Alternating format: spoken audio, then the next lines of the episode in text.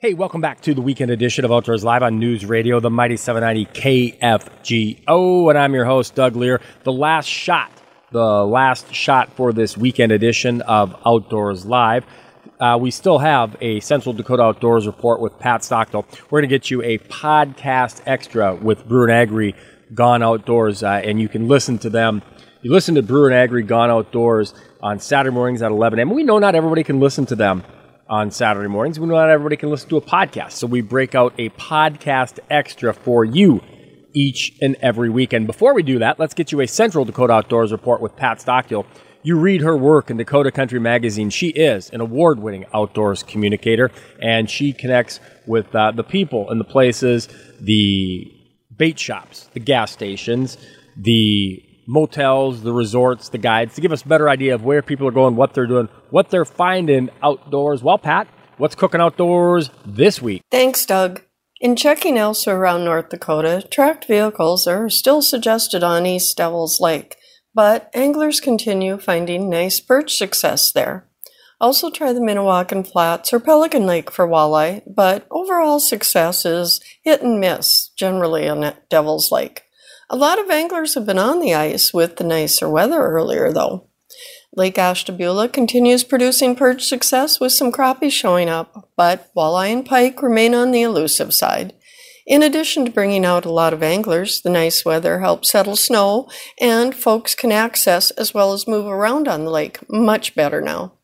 Hopefully a nice late-season bite will continue, especially for perch. Farther west, more anglers were also out on the Missouri River in boats, and walleye success improved a bit as well. One thing anglers will want to watch for on Lake Sakakawea is slumping shoreline ice, with the big reservoir still in its annual winter drawdown phase to plan for storage for upcoming spring runoff. It can be a rough bounce onto the ice in some areas. Look for a slow to fair walleye bite from Centennial and Stanky Bays on the east end of Lake Sakakawea and try about 15 to 20 feet. There's also some, but not a lot, of pike spearing activity. The midsection also remains slow for walleye. Lake Audubon is hit and miss for walleye, with its best success still in deeper water. Appreciate that report. That is Pat Stockdale. And she is an award-winning outdoors communicator. Again, read her work in Dakota Country Magazine and various other publications across the Midwest. Right now, it's time to get you that podcast extra from Scotty Brewer and Kyle Agri. You hear Brewer & Agri Gone Outdoors at 11 o'clock on Saturday morning.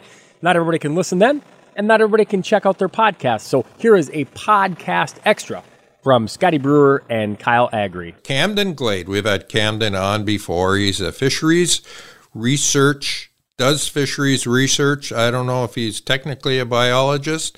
I think he was working on becoming one with Bemidji State University. How you doing, Camden? I'm doing great. How are you guys doing? Doing very well. So when we first come across you, some of your stuff, it really intrigued us because what you've been working on. Well, why don't you tell us what you've been working on? And I believe this is like a 4-year study that you're completed now.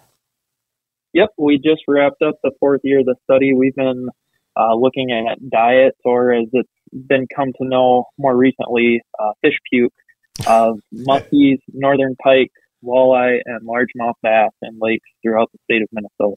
So did you track? I was under the impression that this was mainly just muskies, but did you track all 4 of those species? Yes, we did, and there was actually 4 lakes in this study that didn't even have muskies in it. Part of the reason for that is because in addition to trying to look and see at what muskies were eating, we were also interested to see if muskie diets would maybe overlap with some of the other predator species, or if having muskies in a lake would maybe cause some of the other predators to shift their diets at all. So, and last time we had you on, we talked about how you do this. Basically, you collect fish puke. You make the fish puke. So we're not going to go into that. Right now, what we want to know is the study's done. You have all your results. Were there any huge surprises on your part once you got everything compiled? Honestly, the biggest surprise to me has probably been how similar the diets of northern pike and walleye were in a lot of the lakes that we looked at. Those two species specifically really keyed in on just a few prey items. In some of the more northern, deeper, clear lakes, those tended to be yellow perch. And in maybe some of the more southerly lakes in the state that we looked at, or some of the shallower weed-eater lakes, it was more sunfish and crappies. But kind of in just about every lake, all of the 12 lakes that we looked at, the northern pike and walleye diets were the most similar, and really keyed in on some combination of perch and panfish in basically every system. So did your results tell you the most common prey in the lake, or did it tell you what is more preferred? Is there any way to figure out what the preferred fish was, or just what was the most prevalent, that it was easiest to catch?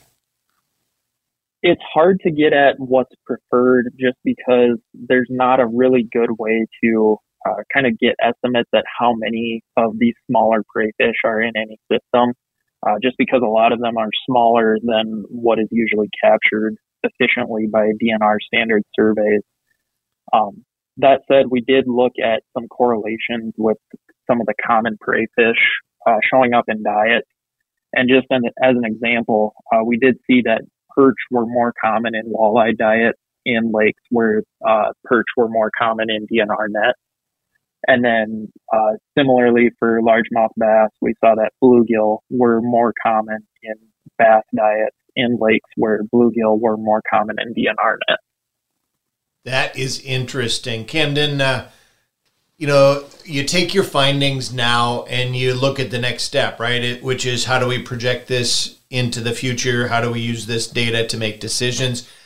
And I know maybe you're not completely there yet as far as full conclusions, but just from your perspective, how do you see this benefiting from a biological standpoint going forward?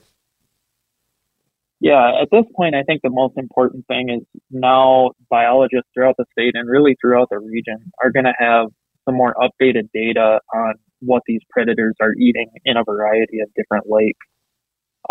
There's really been pretty minimal studies on musky diets, and there hasn't really been anything large scale for some of the other predators in recent years, at least in Minnesota and the surrounding areas.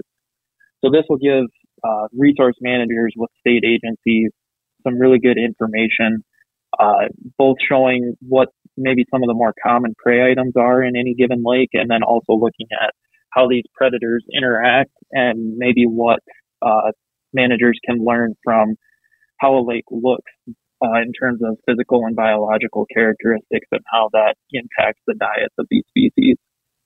Good stuff. My next question is going to kind of flip the table on that, and I know we talked about a lot of drawing conclusions from some of the things we saw in patterns and repeated scenarios. What about the uncommon things? Because you've shared a few videos on social media that have grabbed my attention with full focus. What are some of the stranger things you've seen come out of the stomachs of these fish? Yeah, a lot of the stranger stuff that we've seen has been from some of those muskies. Just kind of in general, they're big enough and their mouths are big enough that they're really not limited in terms of what they can eat like some of the other predators are. So we've seen numerous birds, a few muskrats even, in some of those musky diets. This year we actually saw a couple burbot or eel pout in musky diets as well. That was something new that we hadn't seen before. And then we've seen some more random stuff in some of the largemouth bass diets too. Last year, we saw a shrew, so like a small mouse type mammal, in a bass diet, and we've also seen one or two ducklings in bass diets as well.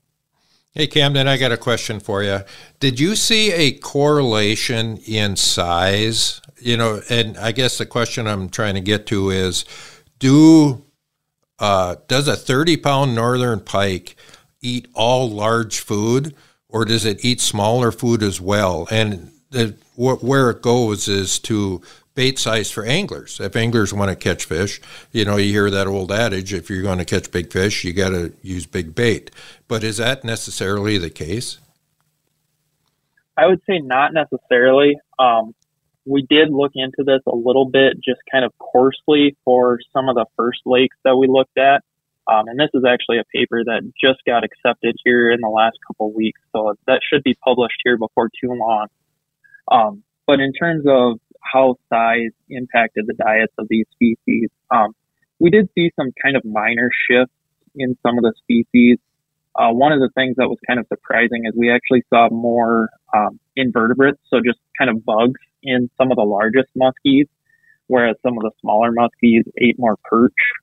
We also did see more suckers in some of those large musky diets as well. So there are some slight differences in terms of size, but generally speaking, diets have been pretty consistent across size ranges. With the way we've looked at it so far, that is something we're hoping to look into a little bit deeper here now that we have all of the data from all 12 lakes analyzed.